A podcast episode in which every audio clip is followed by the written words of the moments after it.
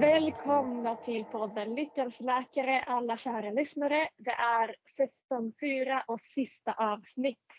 Elsa, hur känns det? Pirrigt, kul och eh, lite stolt faktiskt. Hur känns det Ja, för jag är dig? också stolt. Jag är väldigt stolt över oss. Och jag är Mm. väldigt... Eh, alltså jag, jag känner bara, när jag tittar tillbaka hur många fina gäster vi har haft, hur mycket vi har Ja. lärt oss, hur många misstag vi har gjort. Alltså det, det är riktigt coolt. Så glad att vi eh, liksom fortsätter göra podden vecka efter vecka, månad efter månad, säsong efter säsong. Det, är- det är sjukt kul, även om det ibland är kaos i våra scheman och när vi ska få till saker och lite så som det är idag. Man poddar i sista minuten för att få upp det. Men man får det att bli gjort och man, man gör jobbet. Ja, det är grymt. Det är fantastiskt. Alltså, Det gläder mig alltid att höra när lyssnare eh, berättar att de uppskattar podden eller att de tycker om att gå och eh, göra en lång runda och lyssna på den eh, när de tränar eller vad det nu är. Eh, det gör mig så glad att även om jag, jag gör det delvis för att lära mig själv och det är inte allt att vi växer och får massa lyssnare men det är klart att jag gör det också för att andra ska lära sig och vi ska växa. Japp. Och det är ju så kul att ibland man kan tipsa folk som kanske kommer med en fråga som är kopplad till att man är läkare. Att man då, det kan vara något ämne som som vi har tagit upp i podden och så kan man tipsa om det här. Jag vill faktiskt berätta en liten rolig grej som jag inte ens har hunnit berätta för dig ännu. Men eh, jag hade praktik på um, Gibraltargatans MVC eller det kallas numera för BMM, barnmorskemottagning. Och då var jag där hela dagen och hade massa olika möten med barnmorskor och det berörde allt från gravida till p-piller och preventivmedel och sådana saker. Men då hade vi ett möte med en som var gravid eh, första gången och skulle ja, skulle förlösa då men inte riktigt än, det var några veckor kvar. Och hon eh, ställde lite frågor till barnmorskan gällande träning för hon själv var ganska hon tränade själv på ganska hög nivå och på en sån nivå som kanske barnmorskorna inte riktigt är vana med att ge råd på. De kan ju ge lite råd om vardagsmotion och sådana saker men de är ju inte fysioterapeuter och har inte den bakgrunden. Men då ställde hon sådana frågor och barnmorskan svarade lite grann så här generellt och jag kände liksom att okej, det här är precis efter att, det var typ dagen efter att eh, vi hade släppt vår poddavsnitt med Carolina Josic som var ju grym på just gravidträning. Och jag har liksom aldrig i patientsammanhang tidigare vågat nämna vår podd för det känns inte som så att typiska läkaren bara nej men gå in och lyssna på min podcast. Men jag kunde Ja. verkligen inte låta bli, det var sån timing. jag hade sån bra känsla och jag kunde verkligen se mig den här gravida kvinnans att det var, alltså hon skulle verkligen behöva höra det här avsnittet. Det var så, så finns det så mycket tips där. Så jag bara okej, jag vet inte, jag sa det högt liksom till dem, bara, jag vet inte om det här är rimligt att säga men jag vill faktiskt tipsa om eh, vår podcast Lyckans läkare. Vi har precis intervjuat en fysioterapeut på området. Hon var jätteduktig, hon har så mycket bra tips och båda två, både barnmorskan som var hon var egentligen pensionerad och hade liksom jobbat så många år och hon var också bara, nej men åh vad bra, det är sådana här saker, det är liksom den nya tekniken och vi måste utnyttja det och så här. Så båda blev jätteglada, Mm. både barnmorskan och eh, patienten skrev ner liksom lyckans läkare och förhoppningsvis, jag vet inte, jag har inte träffat dem, men förhoppningsvis har de lyssnat och gillat det. Ja, vad härligt. Vad härligt. Mm. Och framförallt sprida kunskap. Det är det som vi vill. Mm. Okej, då ska vi zooma in på dagens ämne. Vilket är faktiskt, det är lite som en körsbär på tårtan. Vad säger man på finska? Äh, på svenska? När, Körsbär på tårtan! Det är en sägning vi har på finska. När man har du vet, en, en fin tårta och så har man en körsbär där högst upp. Mm, liksom ett Jag fint avslut. Exakt, det här avsnittet är väldigt bra avslut på en superfin säsong. Vi ska Verkligen. nämligen få gästas av AT-chefen Nias Nias. Hareni. Ja, bästa Nias! Och- Vi har ju båda träffat honom i en arbetsintervju. Mm. Så det är inte första gången vi sitter tillsammans med honom. Men den här gången får vi ställa frågorna och han får svara. Så kul! Vi tar in honom direkt. Det här ser jag fram emot. Lyckans läkare med Värna och Elsa. Då välkomnar vi in till podden Lyckans läkare, Niaz Hareni. En specialistläkare inom ortopedi som jobbar kliniskt på Varbergs sjukhus. Niaz har forskat eh, inom lumbal diskbråck, alltså en utbyggnad av disken i ländryggen, samt eh, spinalstenos, vilket är en del trångt inom ryggraden. Och är faktiskt väldigt färsk dubbeldoktor. Så grattis för din disputation.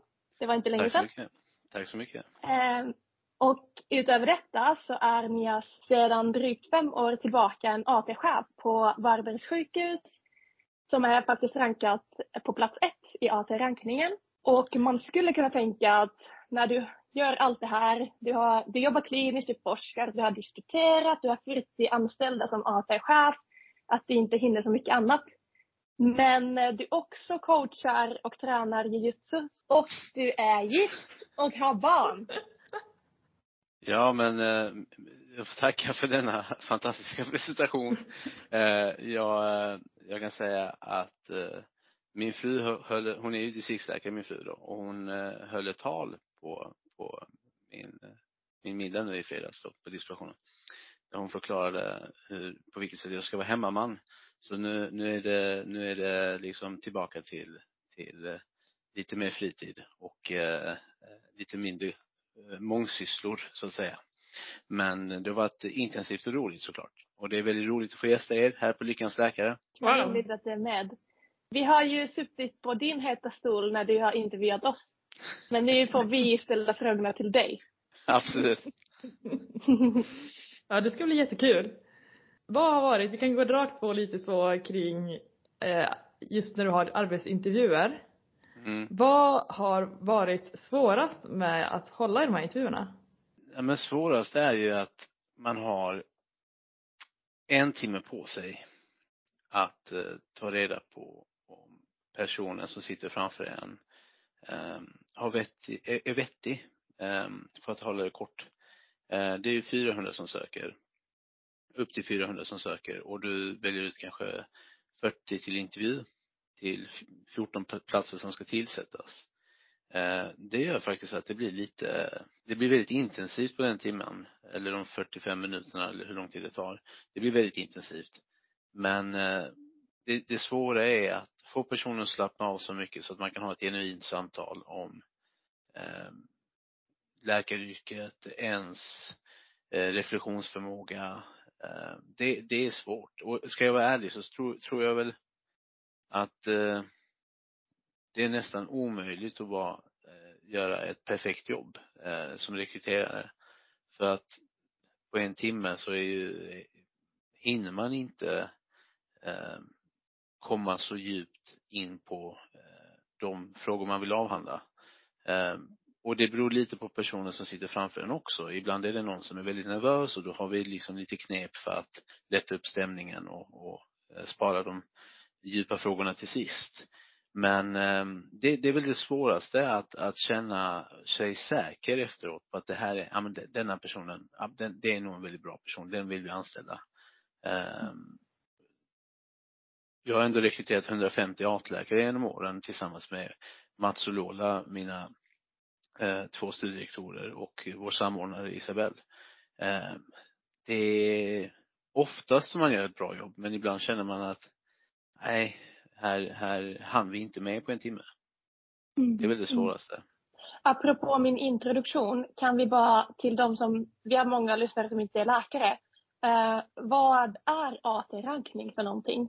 AT-rankningen är ju ett, eh, egentligen en extern ranking som facket, SYLF, eh, till sina eh, fackligt aktiva och vad jag förstår även till de som inte är medlemmar i facket. Där de får gradera hur, de, hur nöjda de är med handledning, introduktion, utbildning eh, på respektive placering och sen ett sammanfattande betyg. Hur nöjd är du med din AT? Där, där kan man ju säga att Sylf har lyckats jättebra med att få det här till att bli en maktfaktor i svensk AT. Så en eloge till, till att det här faktiskt spelar stor roll.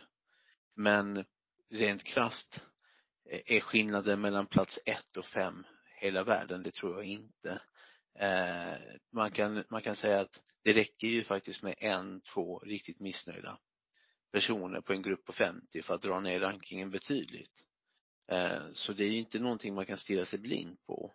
Det finns ju, det finns ju fler faktorer att väga in. Men vet man med sig att det är en ort som ligger eh, topp 15, 20 flera år i rad, ja men då är det sannolikt en ort där de lyssnar och försöker göra arbetsmiljön så bra som möjligt för atläkarna. Och är det en ort som kanske år efter år ligger åt det lägre hållet, där, där finns det förbättringspotential kanske. Men det är inte så att det, det är ju det är svårt att ta det som en, för mig en ögonblicksbedömning av ett väldigt komplext jobb.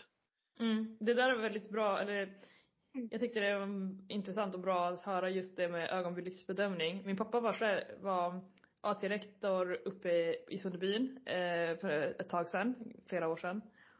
Och på det, då, då han var AT-rektor så var de trea i rankingen medan nu ligger Sunderbyn typ längst ner.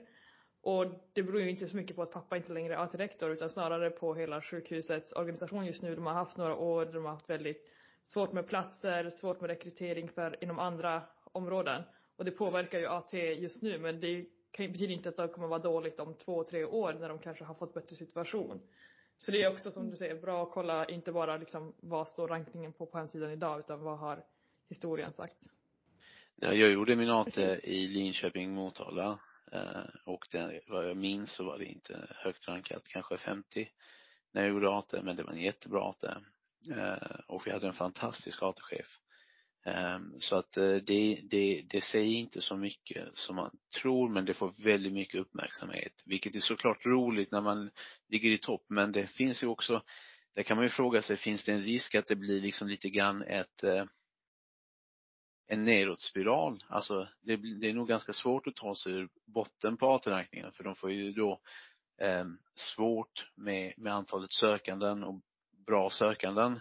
Då kanske det blir liksom att det det snarare spikar fast en rangordning som redan är då. Och vi får det jättelätt för att vi får hit helt fantastiska artläkare som vill till Sveriges topprankade arter. Så, så det, det, det, är inte bara, det för inte bara med sig positivt, eh, men det är, och, och det är viktigt också att säga, i ett sjukhus, precis som exemplet där Elsa med, med Sunderbyn. Det här är ju ett, lite grann är det ju såklart lättare för Halmstad och Varberg att göra ett bra jobb när vi har ett sjukvårdssystem som fungerar och eh, avstånd geografiskt som kanske inte är lika betungande som i Norrland. Mm. Eh, där, där, så att man, man ska vara ödmjuk inför, inför att eh, vi har gjort ett bra jobb men det är inte så att vi, jag är Sveriges bästa chef som folk verkar tolka rankingen som liksom. Ja, sen personligen tycker jag att det är bra att kolla styrelserankning men också om man har möjlighet att prata med folk som har gjort AT på ett visst sjukhus. Så det är det bästa sättet att få veta hur det faktiskt var. Det håller jag med om och vi... fundera på vad som är viktigt för en själv för att mm. menar, en, ett sjukhus kan ju också ha hamnat lågt ner i rankningen av kanske någonting specifikt som de AT-läkarna det året var missnöjda med men det just den saken kanske inte är jätteviktig för mig och då kanske jag inte bryr mig. Alltså, ja.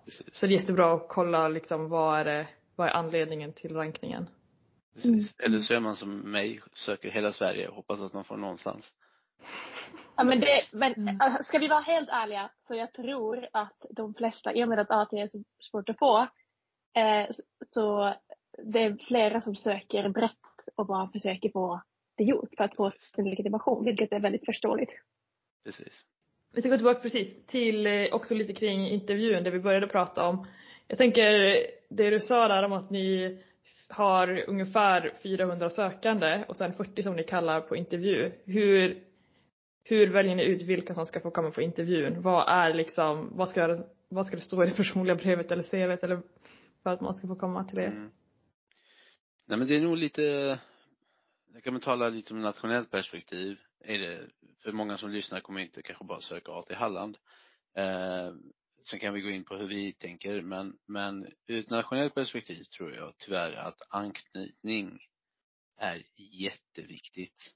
Eh, de vill ju, speciellt orter där det är lite mer svårrekryterat, de vill ju rekrytera så att folk stannar där. De tar emot, vissa orter tar emot paransökningar och det är positivt om man trycker på sitt personliga brev att, men jag är född i den orten eller jag har eh, en partner som bor där eller så. Alltså de, de, de vill ju rekrytera långsiktigt.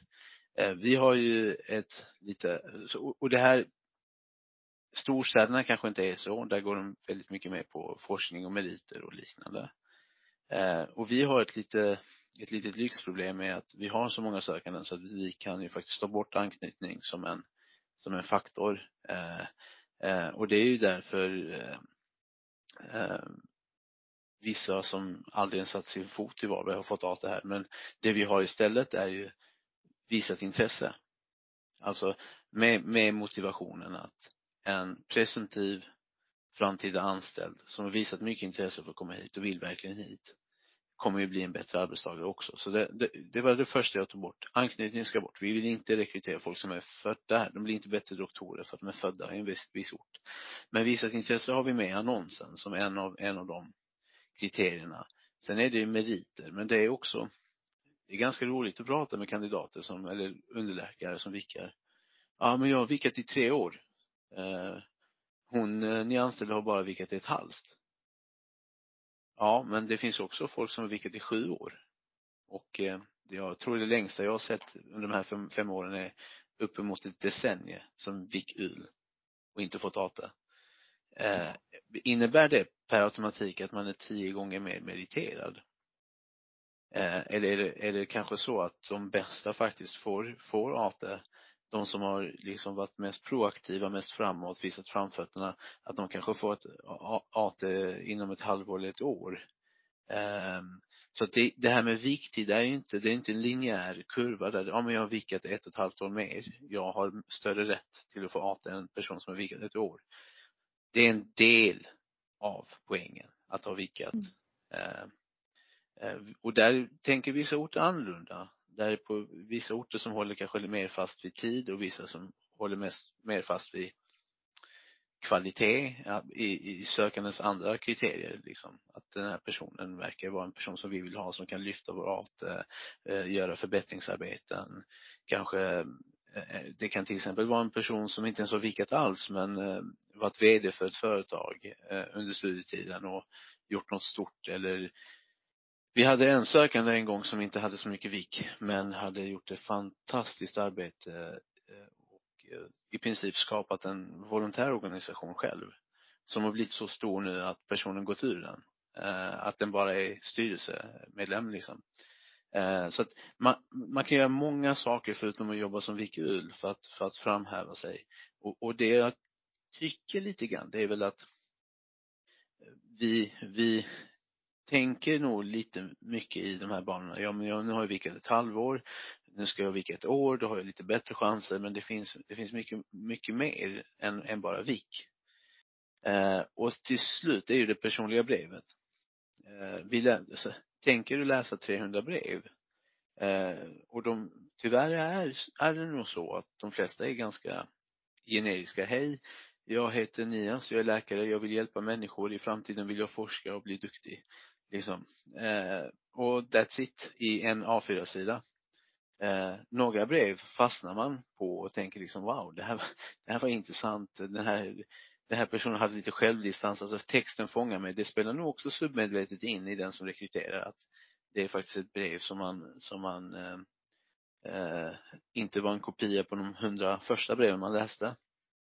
Eh, mm. Så att det, ja, under åren har jag haft många, fått höra många argument för och emot olika sätt att rekrytera. Men det sättet vi har gjort nu i samråd med facket, vi har ju facklig, facklig insyn och känner att vi gör ett, faktiskt ett rättvist jobb i ett väldigt, väldigt tufft och svårt urval. Det är liksom säkert någon jag har inte rekryterat någon gång som borde ha fått det och tvärtom. Men det, det är, man kan bara göra sitt bästa utifrån de kriterier man har. Mm. Nej men jag tycker det är jätteintressant och också det du säger, alltså det här med perfektion alltså den mänskliga faktorn kommer ju alltid finnas. Det kommer ju aldrig gå att göra ett perfekt jobb men man kan göra sitt bästa och man kan vara ett gäng och liksom bolla med varandra. Men jag tycker också det är så kul att höra att du också som är ändå, får man säga, på toppen av berget när det kommer till anställning då, att du också tycker att eh, det finns fler faktorer än liksom VIK och forskningsambitioner och sådana saker som spelar roll och även det med vart man kommer ifrån eller vart man är född. För att jag tycker själv att det finns så mycket mer hos en individ än just liksom vad man har gjort inom läkaryrket och på läkarprogrammet och sen då VIK. Alltså en person är ju så mycket mer än det och det kan jag ibland tycka glöms bort lite. Och, men jag blev väldigt glad när, eh, när jag sen själv sökte lite AT-platser och även när du berättar att ni tänker faktiskt även liksom på vem individen är på ett lite bredare plan och alltså värderar saker man gör, om man då driver företag eller vad man annars gör, som kanske inte nödvändigtvis är kopplat till att man jobbar som läkare eller underläkare eller vad det nu är inom vården. Jo, det, det är självklart för mig men inte för alla för att ett argument jag har fått genom åren är varför har ni det så? Ni, egentligen borde ni bara gå efter meriter. Jag bara, men då, då borde vi inte ens ha en arbetsintervju. Då är det bara att mm. skicka in sina meriter, sen låta ett Excel-program räkna ut vem som har mest poäng. Mm. Eh, så har vi ingen arbetsintervju. Eh, och det, det kan nog vara ett sätt, jag menar vissa länder har lottning och an, alltså mm. det kan absolut vara ett sätt men här har vi ändå ett jobb är ingen rättighet utan det är något Nej. man ska förtjäna. Då har vi en arbetsintervju och då försöker vi ju såklart rekrytera de vi tycker är bäst utifrån de kriterier vi har lagt ut. Ett annat vanligt argument är varför lägger ni inte alla, liksom, jo personlig lämplighet, varför förklarar inte ni det i detalj? Alltså varför, vi, vi har ju en annons som är väldigt tydlig men man kan vara ännu tydligare till exempel skriva att ja men exakt detta och detta och detta är personlig lämplighet är det vi tittar på till exempel reflektionsförmåga. Eh, jo men till slut, hur man än lägger fram det så är det faktiskt så till slut att det, det är subjektiva värderingar eh, av, av en arbetsgivare att göra. Eh, och hur man än gör det så kommer det finnas synpunkter på, på just de mjuka frågorna, alltså de subjektiva, typ hur bedömer vi reflektionsförmåga eller så. Eh, men det är ju faktiskt, alltså ett, om, man, om man ska vara lite djävulens advokat, är det en rättighet att få ett jobb? Alltså har man, vi, vi vet ju till exempel att ingenjörer pluggar vidare eh, och liksom blir får examen. Kan de räkna med att få ett ingenjörsjobb? Nej. Det är bara vi läkare egentligen som, som faktiskt ser det så att nu har jag läst en utbildning och det är ju såklart ur ett samhällsperspektiv och, och från, från ett sympatiskt perspektiv håller jag med det är klart att man ska ha sin progression i karriären och få AT och jag tyckte det själv när jag gick tog examen så tänkte jag jag måste ha en AT, det är ju självklart, det är ju, vadå, jag har ju precis pluggat i fem och ett halvt år. Ska jag, ska jag inte ha en AT? Men egentligen, eh, det är nog inte så många yrken som tänker så, där, där nästa steg ska vara en självklarhet. Alla, det, det är liksom, jag har ju gått en utbildning, nu ska jag ha det jobbet. Det är, så att det, det är också liksom lite ett motperspektiv man kan ha i, i den här diskussionen. Nu tycker jag inte så. Jag tycker ju att då har man pluggat i fem och ett halvt år, har vi lagt ner sådana samhällsresurser och universiteten lagt ner så mycket på att utbilda eh, folk i fem och ett halvt år, då, då ska de ju såklart vidare. Annars har vi ju gjort något väldigt dumt. Um, men det är en intressant reflektion. Det är det. Men jag tänker typ en sak att lägga till till det är som ju kommer bli bättre nu när man får BT. Um, ehm, jag tänker skilja sig till exempel om man jämför dem med ingenjörer är ju att vi får ju inte vår legitimation om inte vi har gjort AT. Och jag tänker att på något sätt känns det ju ändå rimligt att man ska vara, vara berättigad sin läkarlegitimation efter läkarprogrammet. Sen eh, att, så håller jag med om att just när det kommer till jobb generellt så, borde, så är det ju ingen rättighet att så här, jag har rätt till att få den här anställningen. Precis, men, men det är en viktig poäng. Ja. Mm. Jag tänker på en annan del som jag tänker skulle vara viktig när, när det kommer till anställning som är också hur gruppen jobbar tillsammans. Både, mm. ni anställer ju flera mm. AT-läkare per gång men sen är det också att ni har massa personal på sjukhuset som de kommer bli kollegor till dem. Hur eh, tänker ni kring den grejen? För det är också något som kanske inte skulle, ett Excel-dokument skulle kunna lösa den här mänskliga faktorn av att individer fungerar olika och att man ska precis fungera tillsammans som ett team.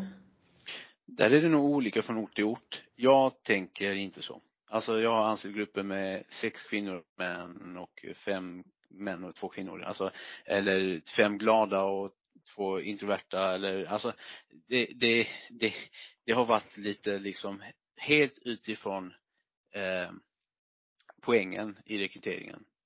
Eh, så att är det så att de här sju förtjänar mest så får de platserna oaktat att vi tyckte att nummer sex eh, skulle inte funka bra ihop med den personen. Alltså, och det är vissa orter som gör så, men jag tror faktiskt att om man tittar på success-raten, alltså hur väl grupperna funkar, eh, så tror jag vi som bara går utifrån de bästa kandidaterna eh, har minst lika välfungerande grupper. Eh, av, av de 20 AT-grupper jag har haft då så kan jag komma på en eller två där gruppdynamiken inte varit optimal. Liksom. Det har varit tydligt att det är jätteolika personer liksom, eh, på gott och ont. Eh, men ofta så är det så att de sju bästa är också kanske de sju som, som kommer överens eh, bäst. Så att ingen sån aktiv åtgärd från, från vår sida. Jag vet dock att det är vanligt att man tänker på det, att det är så här ska vara, för gruppen är ju väldigt viktig under datorn. Det ska ju, man får mycket stöd från dem. Men jag tror faktiskt det blir bäst om man inte lägger sig i det och inte försöker agera eh, någon gruppdynamikpsykolog liksom. Eh, och skulle jag göra det så skulle nog resultatet bli väldigt dåligt. Ja, det är intressant. Jag har liksom, vi, eller personligen har ingen erfarenhet av hur man sätter ihop grupper när det kommer till anställningar.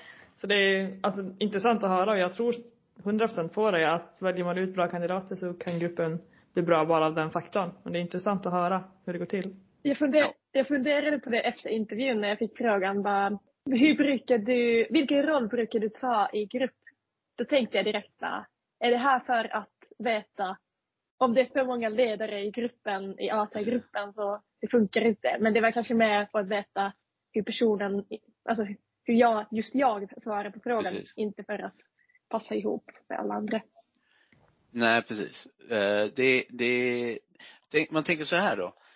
Eh, säg att vi har de sju bästa eh, och nummer sju på plats till AT är dig, alltså är Elsa då. Men så tycker vi att vi har för många liksom positiva framåt personer liksom. Vi behöver nog en introvert person eller en, en, en relator i gruppen. Så det är vid plats åtta tjänsten och så får du vänta till nästa år. Eh, jag tycker också det, det är ett konstigt sätt att värdera folk på. Eh, det, och, och, jag menar, det är klart. Men jag tror inte jag skulle gjort ett bättre jobb om, om, om, om vi aktivt hade haft den eh, Eh, metodiken att nu sitter vi här med 20 bra, vi ska välja 14. Okej, hur, hur bra grupper kan vi få av de här? Eh, snarare än vilka 14 är det som förtjänar mest? 1 till 7 och 8 till 14 liksom. Eh, de, de bildar två grupper.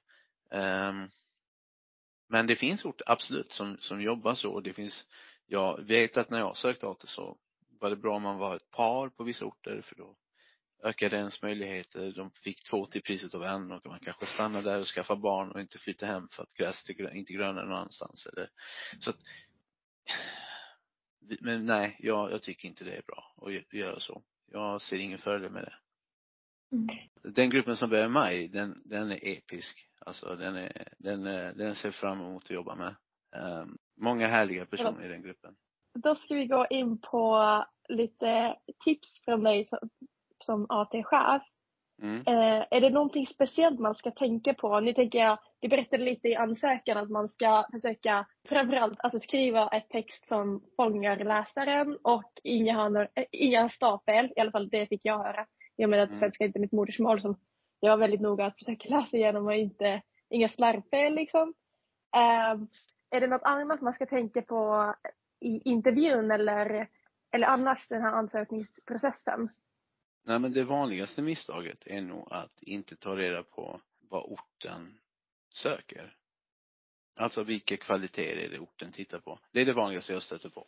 Så att eh, eh, det skulle jag börja med att göra, läsa annonsen, ringa kanske samordnaren eller liksom, kanske till och med höra av mig till folk som jag hatar där. Vad är det som är viktigt? Är det en ort som tittar jättemycket på anknytning eller är det en ort som jobbar kanske lite annorlunda som vi i Varberg, Halmstad gör? Um, det, det är det första. Uh, så att jag märker en, alltså hälften av alla sökanden har inte riktigt tagit reda på vad Varberg är Eh, och gör. Ehm, många skriver, jag vill till ett litet sjukhus. Men, men gå lite längre. Om det nu är liksom, säg att du har fem starka sjukhus att söka till. Ta, lägg ner en kväll på att ta reda på vad respektive sjukhus vill ha. Eh, vad är det de rekryterar efter? Det kan vara helt olika om du söker till exempel eh, ett litet sjukhus i norr, ett mellanstort här eller ett, ett, ett universitetssjukhus. Ehm, så ha koll. Kontakta och ha koll, det är liksom steg ett. Ehm, och då utifrån det så, så blir det ju, ja men jag ska trycka på min eh, anknytning till denna orten eller nu är det Varberg, nu ska jag försöka skriva ett eh, personligt brev som, som inte får Nias att somna eller nu liksom eh, eh, sen får jag väldigt ofta och sen ska man också komma ihåg anknytning, det är många som hymlar med det det är tyvärr inte så att man stoltserar med att vi rekryterar kanske mycket utifrån var man är född. Eh, det är inget bra sätt liksom att göra reklam för sin ort. Så att eh, det får man vara liksom lite fingertoppkänsla för att ta reda på vilka orter där det är, det är viktigt och inte viktigt. Sen får jag en vanlig eh, fråga, bild eller inte bild? Mm. Och där säger jag att de flesta väljer att ha bild. Det, mm. det borde inte spela roll och jag hoppas inte det gör det för oss. Man har gjort studier på detta, men eh, det finns inte i, i vår kontext. Tyvärr, de studier som är gjorda, det, jag tror det är någon eh, studie från Israel där man kollat på det i ett HR-jobb, liksom perspektiv, där eh, de skickade identiska CVn med utan bild på kvinnor och män. Och där, ursäkta, och där mm. såg man att eh, kvinnor hade lite sämre chans att få ett jobb om deras bild bedömdes av externa bedömare som eh, att det här var en attraktiv person. Eh, troligen, och det, det motiverade forskarna med, troligen kan det bero på att det sitter många kvinnor på HR då som selekterar bort de eh, kandidaterna. eh, det här är alltså en, jag kan skicka den forskningsartikeln, det var wow. en märklig läsning. Åh oh, gud. Medans, medans mm. män som var objektivt av externa bedömare bedömda som attraktiva hade högre chans att komma till intervju om de hade med sin bild. När det gäller Sverige och läkarjobb hoppas jag verkligen inte att den, man kan dra paralleller till det utan eh, när, de gånger jag har sett en bild så är det, ja ah, trevligt, den fick man ansikte på personen liksom. Men inte mer än så. Ehm, så jag, jag, jag hoppas inte man kan dra några slutsatser från de studierna. Jag vet inte om det är gjort studier på eh, sådana här jobb som, som vi har och eh, där vi rekryterar är det ju oftast inte HR som sitter och granskar utan det är ju både män och kvinnor som läser eh, ansökningarna. Så att jag, jag, jag brukar bara svara att de flesta väljer att ha det så gör man vad man vill. Eh, men det är väl de två vanligaste frågorna jag brukar få. Mm. Det är skönt att du inte hänger på bilden. Ja. Nu, när jag tänker på det du sa om det här att man ska veta vad sjukhusen rekryterar efter så kan det också bli lite så här att man fejkar fram någonting som inte är sant. Alltså att man vill, att man skriver det man tror att de vill höra istället för att vara genuin och skriva det man är. Tycker du när du läser ansökningar att du kan se igenom. För att ja, om men... man skriver fem olika ansökningar och försöker passa in i sjukhusen istället för att vara det här är jag och mm. ni får bestämma om jag passar här eller inte. Nej men man märker ju de här lite mer, de, de som skriver typ jag vill till Varberg för det är ett mellanstort sjukhus och på ett mellanstort eller litet sjukhus kan man synas mer och bli en, än att bli en i mängden. Och, och då märker man att de, de, de har klippt in Varberg eh, liksom på ett ställe i personliga brevet. Men det här är nog en text som cirkulerar till många sjukhus. Men sen har man ju de som kanske pratar lite mer om våra placeringar, att de var på vår AT-stämma, AT-mässa eller att de var på det här. De går in lite mer, man, säger, man märker men det här är inte en generisk text av Varberg. För ibland har vi också fått ansökningar där man har glömt ta bort rubriken. Så jag har haft ansökan till NÄL och till Borås och till, alltså det står ju i personliga brevet. Eh, mm. de, de glömde ta bort, eh, liksom, byta namnet på liksom rubriken där uppe. Sen ska man ju tänka på också att i, om man söker samma region så är det nog så att på vissa regioner kan, kan nog, jobbar de nog så tätt ihop så de har koll på för vi har ju haft ansökningar där någon har liksom berättat om sin fästmö i Varberg och sen fick vi höra den personen låg väldigt högt upp på, på Halmstadlistan för att den hade sin fästmö i Halmstad också. eh, som, som läste en annan utbildning i Halmstad. För det var fästmön i Varberg läste en, en utbildning som fanns här och den, det var verkligen ut, uttänkt. Eh, så det, det, man ska inte, man ska inte överdriva så mycket men det är klart att eh, nog är det så i de här ansökningarna att ett ragg på en ort har blivit en, en partner. Eh, eh, och det är nog väldigt vanligt skulle jag säga. Eh, det finns till och med vad jag har hört ryktesvägen så, de som fejkar paransökningar liksom. Att vi, men vi går ihop och sätter vi ett par.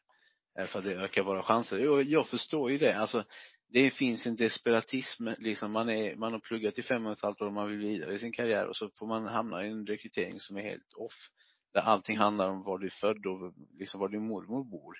Det är ju helt bisarrt egentligen liksom. Så att det, det var genuin men tänk också liksom på att eh, lägga ner, alltså man märker om någon har lagt ner tid eller inte. Eh, det gör man. Eh, jag kan säga de få personliga brev jag har läst där man får sig ett gott skratt. Liksom. Bara, wow, vilken härlig person. Det här lyser igenom i brevet. Det här är eh, och som är meriterade i övrigt. De har man ju velat bara liksom klicka intervju på direkt. Bra sammanfattning. Verkligen.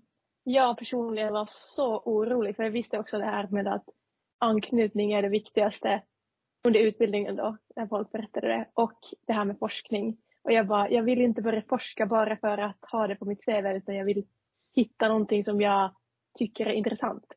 Eh, så det är så skönt att vi kan nu dela med alla lyssnare också. Det, det, är inte allt att vara född i Sverige eller vara född på en viss ort som har bra AT utan man kan lyckas även utan det. Ja, och forskning är nog viktigt till vissa orter där, där de har en akademi, universitetssjukhusen kanske. Och speciellt forskararter då.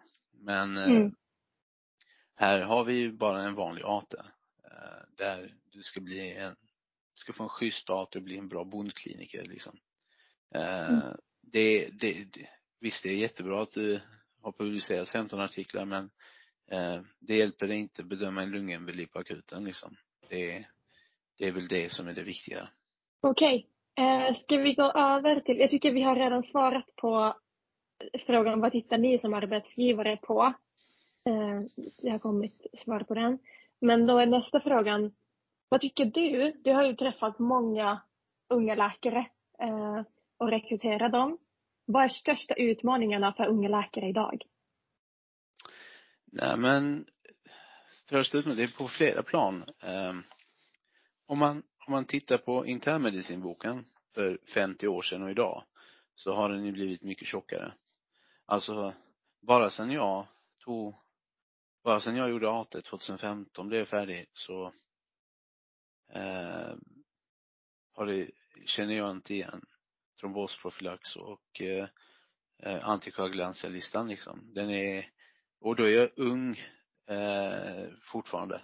Men eh, jag använder Varan och nu är det liksom helt andra eh, läkemedel man kan ge. Eh, så att den, den största utmaningen är att medicin har nog blivit mycket svårare. Eh, det, det, är, det är faktiskt så att eh, mängden information du ska kunna eh, för att differen, differentialdiagnostisera är större. Plus mm. Felmarginalen för att göra fel är betydligt mindre. Alltså det blir tidningsrubriker när en AT-läkare i Danmark glömde Eh, någon glukosordination eller vad det var och patienten dog av hypoglykemi liksom. Eller minns de exakta detaljerna men eh, felmarginal, alltså acceptansen och det är bara, här är bara positivt det senare att det har blivit så. Patientsäkerheten ser vi på ett, med helt andra ögon idag än när våra äldre kollegor berättar om hur det var när de var underläkare och hade en avdelning själv och dog någon så hamnade de i en svarta bok. Liksom. Så att eh, det var ett helt annan, det, det, finns en helt annan syn på vad, hur vård ska bedrivas. Eh, så då, då, har vi de två. Dels att det, det, det är svårare eh, mängdmässigt. Det finns mindre utrymme för fel, felmarginalerna har tack och lov blivit mycket snävare. Sen har ju alla eh, patienter en sån här i fickan. Eh, nu visar ni oss en iPhone. som, som, som gör att de har läst in sig på den senaste eh, forskningen eh, och, eh, är ofta väldigt eh, inlästa. Eh, mm. Och då, det gör ju då att om man samlar ihop alla de här tre casen, lägger till lite vårdplatsbrist eh, och där kanske inte AT-läkaren eller den unga läkaren ska känna ansvar över den situationen, men det gör man ju. Man, eh, man gör det. Eh, om man lägger ihop alla de här så har det ju faktiskt, i alla fall i de mätningar vi ser, visat på att unga läkare mår dåligt. Var fjärde person funderar på att byta yrke. Eh, och dessutom finns det en kultur inom läkarkåren som jag tycker behöver förändras. Alltså, man pratar väldigt mycket om vilka diagnoser man inte får missa. Men kulturen är ju, vi brukar säga att det finns en bild på Hippokrates när han trepanerar en skalle och hans lärjungar tittar på.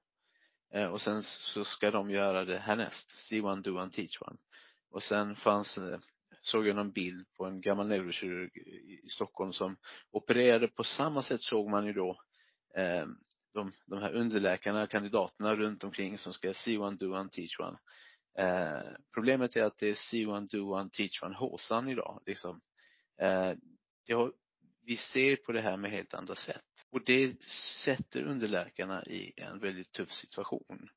Eh, de får inte missa något. De ska kunna allt. De ska kunna lägga in patienter trots att det inte finns platser. Och patienterna har helt andra krav. Till syvende och sist, överläkaren som kanske man jobbar med inte riktigt beredd på att ta den diskursen i handledningen, att prata kanske om de sakerna som sitter i vägg, väggarna.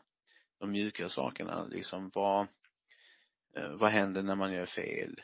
Hur, hur farligt är det att aldrig göra ett fel? Att bara göra rätt hela tiden? Alltså det finns, det finns så mycket mjuka, så när man tänker efter på liknande jobb som har med liv och död att göra, alltså eh, ta ett exempel på militärer. När de är ute så kommer de hem och har en debriefing, träffar en psykolog, nästan varje förband har någon liksom rutin för detta för att de ska kunna liksom, det är väldigt tuffa frågor vi hanterar. Men hur, hur många, hur många sådana har vi i, i vårt yrke? Vi hanterar, alltså en AT-läkare kan hantera extremt tuffa frågor under tidspress på en akutmottagning. Eh, men den tiden för reflektion och debriefing, den, den finns inte utan det är inövat att men så här är det, det var värre på min tid. Eh, det man kan få höra det och det är inte vad man behöver höra när, när man precis har haft en helvetesjour. Eh, man behöver, det sista man behöver höra då det är en äldre kollega som kommer och säger nej men det är bara att vänja sig, det var värre på min tid fick jag ha dubbelt så många patienter på halva tiden. En annan aspekt är också administrationen. Eh, det är ju mer administrativt betungande idag ehm, med, med, med att handlägga en patient kräver kanske ibland att jag fyller i två olika register ehm, och eh, ett infektionsverktyg och lite annat och det, det tar ju också tid. Så att eh, det är nog, alltså Okej, nu blir jag jättenervös. Ja, det här men... var så mycket. Jag blir helt men gud, jag kommer Nej men det är, alltså, vad hör man de äldre kollegorna säga om det var tuffare förr? Eh, det var tuffare förr. Men vi är ju, vi ser ju i de mätningar som görs att många unga läkare mår jättedåligt. Eh, och att så många funderar på att byta karriär. Eh, det vi har försökt göra här, det är ju att det, jag har märkt att egentligen räcker det med att prata om detta. Eh, vi, vi har inga lösningar på de här problemen, många av dem. Det är så stora problem att vi inte kan göra så mycket men det jag har märkt är att har man en eh, öppenhet kring detta eh, och bidrar till att det finns ett högt tak för vad som är liksom acceptabelt att prata om och aktivt undersöker de här liksom tendenserna så, så märker jag att det blir mycket lättare att, att eh, föra dialoger om det. Många gånger så har jag en atläkare som kommer till mitt rum bara för att ventilera.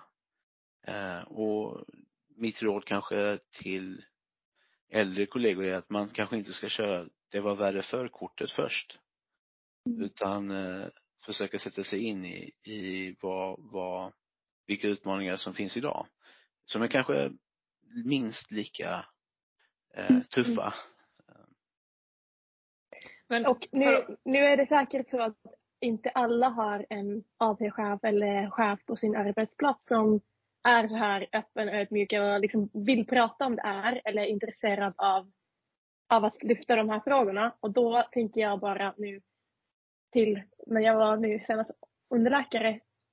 Jag märkte att ju mer man blottar sig själv, ju mer man berättar till sina kollegor, underläkarkollegor, sina egna osäkerheter, i och för sig också till överläkare, och säger bara att man inte kan och att man vill lära sig men att man har glömt saker. Då bemöts man på ett helt annat sätt än att om man försöker hålla uppe den här prestigen och jag tror att man mår ännu dålig, ännu sämre um, av att just försöka vara hela tiden så himla duktig för att ingen av oss är duktig hela tiden. Men jag, jag upplevde med utbildningen i alla fall att läkarstudenter sinsemellan oftast inte berättar så mycket om sina osäkerheter. Absolut, och det här fake it till you make it, liksom, det kanske går an fram tills det smäller liksom, tills det blir för mycket. Eh, så det, är ingen bra metod det heller. Eh, det är ju, Eh, jag brukar skämta med, med mina AT och säga, när, när jag först blev AT-chef så kände jag att jag fake it till you make it. Eh, för jag visste inte vad det innebar. Eh, utan och, och där lyfter du en väldigt viktig poäng att, att prata om det här med sina kollegor är nog väldigt viktigt. Eh, ofta räcker det med att den första pratar om något jobbigt för att de andra ska känna, men okej, okay, jag behöver inte fejka det heller. Eh, för jag mår minst lika dåligt. Och det är faktiskt ganska synd om, i, i, i början märkte jag att det var, det var lite grann, för då började vi med detta och pratade mycket om detta och jag märkte att eh, vi hade fantastiska sjuktal bland, bland eh, liksom eh, våra, våra kvinnliga kollegor där, där sjuktalen sjönk och vi hade liksom eh, ett öppet klimat.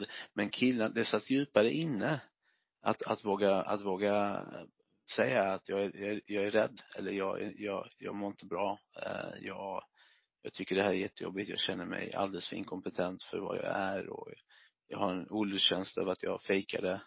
Eh, mm. Men nu tycker jag att det har släppt rakt igenom att alla vågar liksom vara öppna med att detta är en utbildning och eh, i det ingår att man ibland känner sig otillräcklig och vi råkar ju tyvärr eh, ha ganska Eh, många typer av personligheter som känner sig otillräckliga i vårt yrke. Eh, så att det, det är på gott och ont. Men jag tänker nu för både mig och Värna och många andra som lyssnar på podden som har en AT framför sig. Man man först, jag förstår ju att det kommer vara, kommer med många utmaningar och det gör det nog när man är ny på jobbet kanske oavsett vilket yrke man har. Men det du sa då om att eh, en på fyra känner att de kanske till och med funderar på att byta jobb för att de inte mår bra. Har du några tips utöver då att våga prata med andra om vad man kan ta med sig in i sin roll som läkare och som AT-läkare för att ändå skapa förutsättningar för att trivas så bra som möjligt med yrket. Men eh, en, en klok, eh, en, en klok kollega till mig som är ortoped och hon har varit chefläkare och, och hon, hon sa ju, då ber man om hjälp.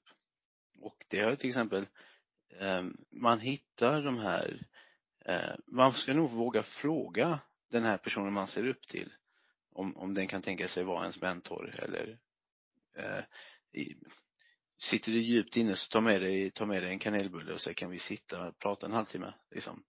Eh, jag tror många vågar inte det. De vågar inte. Det, det kan jag säga att jag har varit ganska eh, okonventionell och vågat fråga. Eh, eh, och även, även än idag känner man att man behöver hjälp. Eh, och då, då, då ska man inte tveka inför att våga fråga och säga, ja, jag tror inte jag klarar reda ut detta själv eller jag, jag har en del reflektioner som gör att jag inte mår jättebra. Liksom. Eh, så jag, jag, jag tror att de flesta sitter inne med det och vågar inte. Samtidigt handlar det också, det är inte bara AT-läkarna, utan det handlar också väldigt mycket om de äldre kollegorna. De måste kunna se detta, våga, våga utmana det som sitter i väggarna, att de måste våga fråga ibland. Och det har väl blivit bättre också. Um, här spårar vi sån, en sån, en sån handledning där folk vågar inte bara säga men hur gick det utan hur mår du? Mm. En sak som jag tänker är också, det var någon gång jag la upp på Instagram, jag skulle tolka ett EKG på akuten och sen eh, skrev jag ut bilderna och bara, jag skrev på bilden bara, ah, den dagen jag förstår EKG så kommer jag liksom kunna andas ut, pusta ut. Så var det en erfaren narkosläkare som bara kommenterade bara, den dagen kommer aldrig komma. och så har jag efteråt funderat, eller reflekterat över att det är väldigt viktigt också, alltså vi har valt ett yrke där vi kommer aldrig känna oss 100% säkra. Att man Mm. lär sig handskas med det och lär känna sig själv. Hur funkar man, liksom, hur kan jag må som bäst men ändå ha den osäkerheten alltid med mig. För att jag tror i alla fall inte att, att man kan aldrig vara 100% säker. Och man kommer alltid känna sig lite otillräcklig. Eh, men man måste kunna leva med det. Precis. Sånt, sånt går vi igenom. Till exempel, vi tar upp hypotetiska fall på två doktorer som jobbar på akuten. En som aldrig gör fel och en som gör rätt. Men missar en på hundratusen. Mm. Eh, en som beställer liksom, säg, hundra undersökningar på hundra patienter för att aldrig ha fel. Och en som beställer kanske 30-40. Men ibland missar en unicorn som är jätteovanlig. Vilken doktor har gjort mest nytta i slutändan? Då tänker vi inte samhällsekonomiskt, utan tänker vi lite grann på komplikationer. Alltså till de här undersökningarna som sedan blir en fem av hundra prov man beställer kommer ju vara röda för att de baseras ju på populationens 95-procentiga ehm, så att då ska man följa upp de här proven. Det kanske blir en hel del inläggningar ehm, av att folk väntar på CT-apparaten. Vad händer, vilka vårdskador får vi inneliggande? Sånt försöker vi prata om att det finns en skillnad med att aldrig göra fel och att göra rätt. Ehm, och att man måste förstå, zooma ut och förstå det för att kunna inte kanske under arten, men att ha det som ett mål. Att bli en doktor som gör det rätta. Det vill säga följer det, det, det rimliga och missar inte svåra saker. Um, men någon gång kommer det komma någon med buksmärta som verkar ofarlig.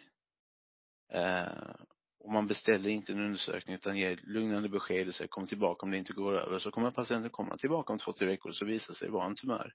Är det, är det ehm, det är kanske i de scenarierna när man har en klok kollega som faktiskt är vettig och, och, och försöker göra det rätta i alla lägen och gjorde kanske rätt i det fallet.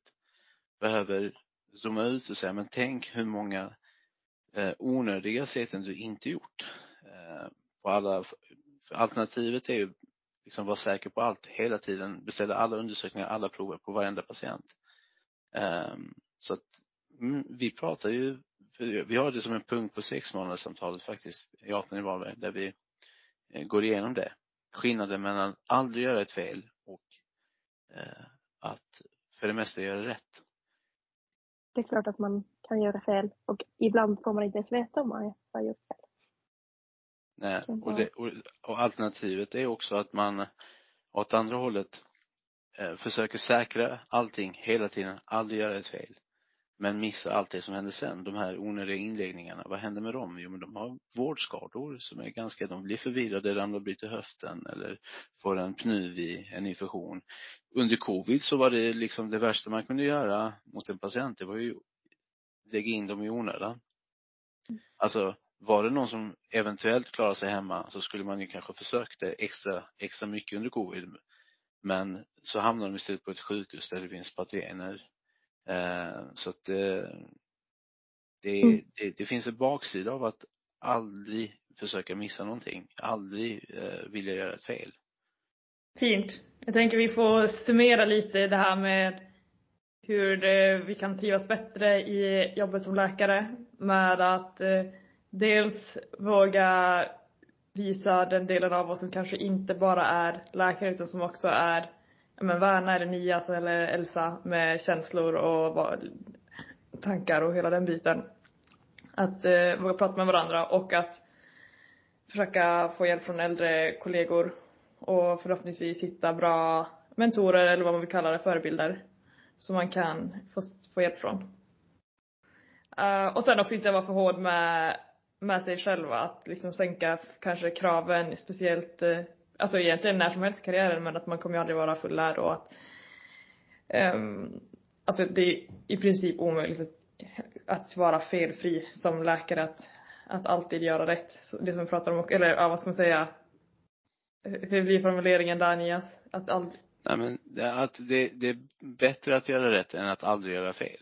ja, Det är en Ja. skillnad på de två. Eh, Sen är det nog så att man är mer aldrig göra fel när man är AT. Eh, Mm. För att man börjar, men man ska i alla fall ha målet på att göra rätt. mm. Ehm, Och det, ja, det, det var en bra summering Elsa. Ja, ja men bra. Jag tänker vi ska mm. Jag tänker att vi på konsultationen att man ska aldrig sammanfatta. Bra jobbat. Precis. Snyggt, få med kärnan av eh, kärnan av samtalet. Nej men eh, jag tänker att vi ska börja avrunda men vi vill gärna få med vår sista fråga som alla gäster får vilket ju är eh, Nias eller ditt personliga bästa hälsotips. Puh. Ehm, mitt personliga bästa hälsotips. Jag älskar ju att promenera. Uh, jag är inte så mycket för, Alltså nu när mitt knä har varit som det varit, för så mycket högintensiv eh, cardio.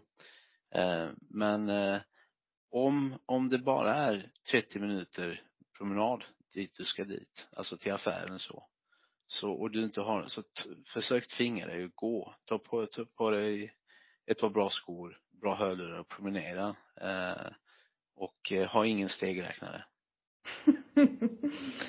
Bra, snyggt. Jag tycker det är, det är väldigt nice och det är också för mig personligen kan jag tycka när man har, men som läkare eller när man har mycket saker som händer i livet och man har mycket tankar så kan promenader vara ett perfekt sätt att bara kunna typ flush it out. Jag vet inte, man processar det på något sätt väldigt bra när man går. Absolut. Man kan också lyssna på Lyckans läkare när man tar promenader. Precis. Det, är- det, det, det är en podd som av förklarliga skäl har jag inte hunnit jag brukar ju vara ganska förberedd men nu har jag ju haft annat eh, men eh, det blir, det blir några promenader nu i det här fina sommarvädret med, med, med Lyckans läkare. Kul. Kul. Ja, jag blev väldigt taggad på, ja tusen tack. Jag blev väldigt taggad på AT även om man inser att det kommer vara mycket utmaningar. Men det är väldigt kul och blev också taggad på Varberg. Det var jättekul att vara gäst er. Verkligen. Tack Nias. Vi ses om några veckor. Det gör vi. Ta hand om er. Ha det gott. Mm. Ha det Hej gott. Hej. Lyckans läkare med Värna och Elsa. Nu Värna tycker jag vi ska avsluta den här säsongen med eh, glädje och stolthet. Vad, vad känner du för säsong fyra? Är det något avsnitt som du kommer ihåg extra eller som du känner att du måste lyssna på igen eller hur känns tankarna? Väldigt många bra avsnitt. Ehm, men en avsnitt som ligger kanske närmast till hjärtat för mig var avsnittet med Madeleine Liljegren. I och med att Mm. jag har precis jobbat som underläkare och nu ska jag gå till från underläkare till AT-läkare. Så jag fick väldigt mycket tips och råd från henne och att liksom lite större perspektiv, eh, vilket jag uppskattar. Och sen också avsnittet med Dr. Tracy var väldigt, väldigt bra tycker jag. Mm. Mm. Jag måste säga, om jag kollar tillbaka nu och bara scrollar igenom avsnitten från säsongen. Det är så sjukt bra line-up. Nina Cavalli Oh. om cancer, den var liksom, berörde mig på så många sätt. Sen Kalle Norvall Ja. är ju alltid så rolig att prata med. Alltså, han känns som att man skulle kunna sitta och prata med honom i timmar. Och jag håller med dig om Madeleine och Dr. Tracy och sen att vi fick prata med min faster Hilda Hassler som är barnläkare. Jag tycker att, alltså hon är ju en idol för mig och jag tycker hon har jättekloka Mm. tankar kring hälsa för barn. Och sen Ja, tyckte jag också Ida Lindman, min handledare på examensarbetet. Hon är ju inte bara en vän, väldigt god vän till mig utan också, jag tycker hon är, också har, eller jag tycker hon är så cool med allt hon gör med både som ST-läkare men också med sin forskning och idrottsmedicin. Alltså mycket bra grejer. Ja, verkligen. Och alltså jag ser så mycket fram emot säsong fem. Jag, jag ska ju börja på Varbergs sjukhus som AT-läkare och jag kommer värva nya gäster.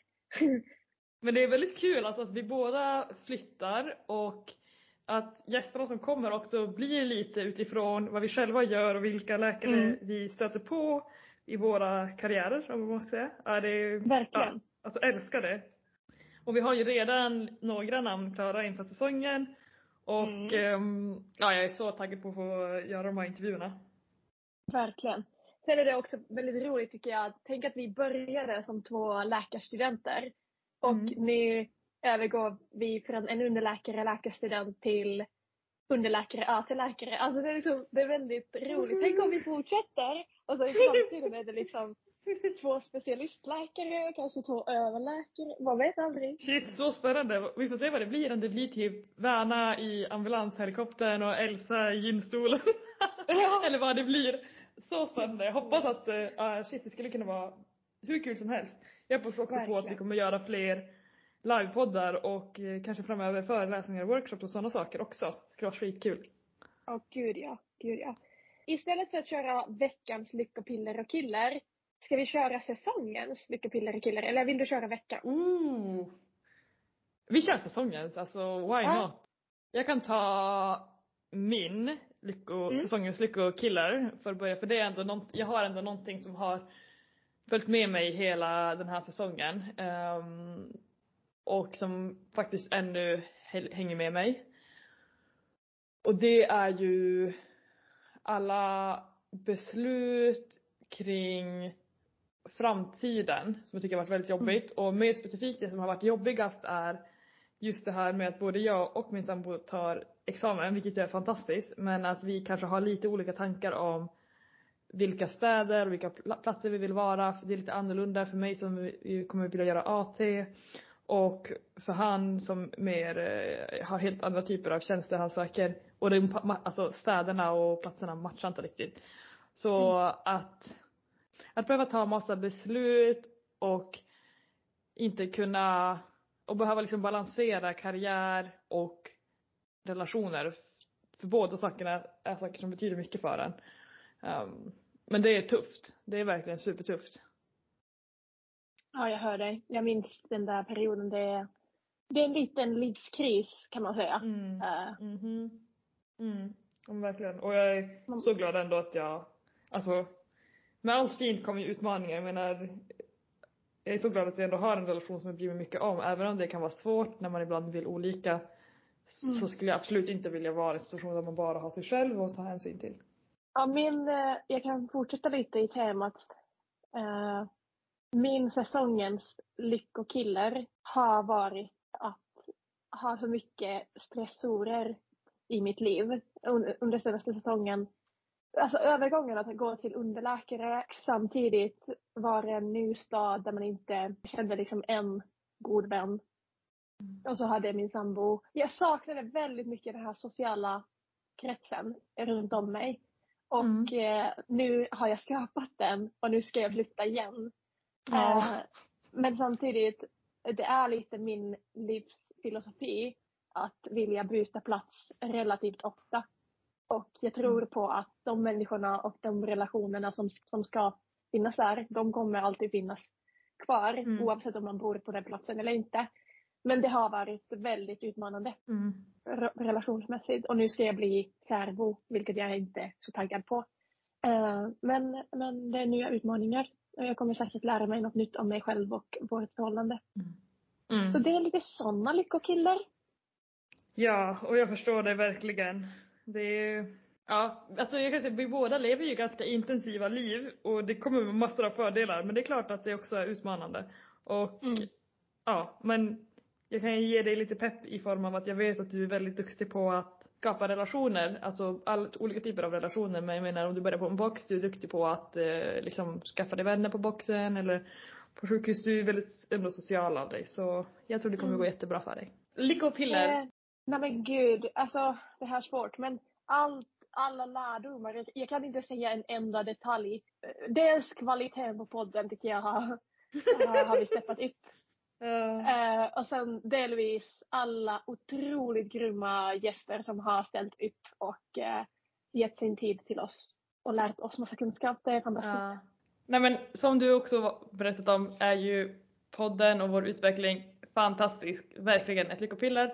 Men jag vill också ha som lyckopiller min personliga utveckling nu. Det känns, jag vet inte, den här terminen med barn och gyn och vi har flyttat röntgen och ganska mycket praktik och jag känner att jag under den här perioden har verkligen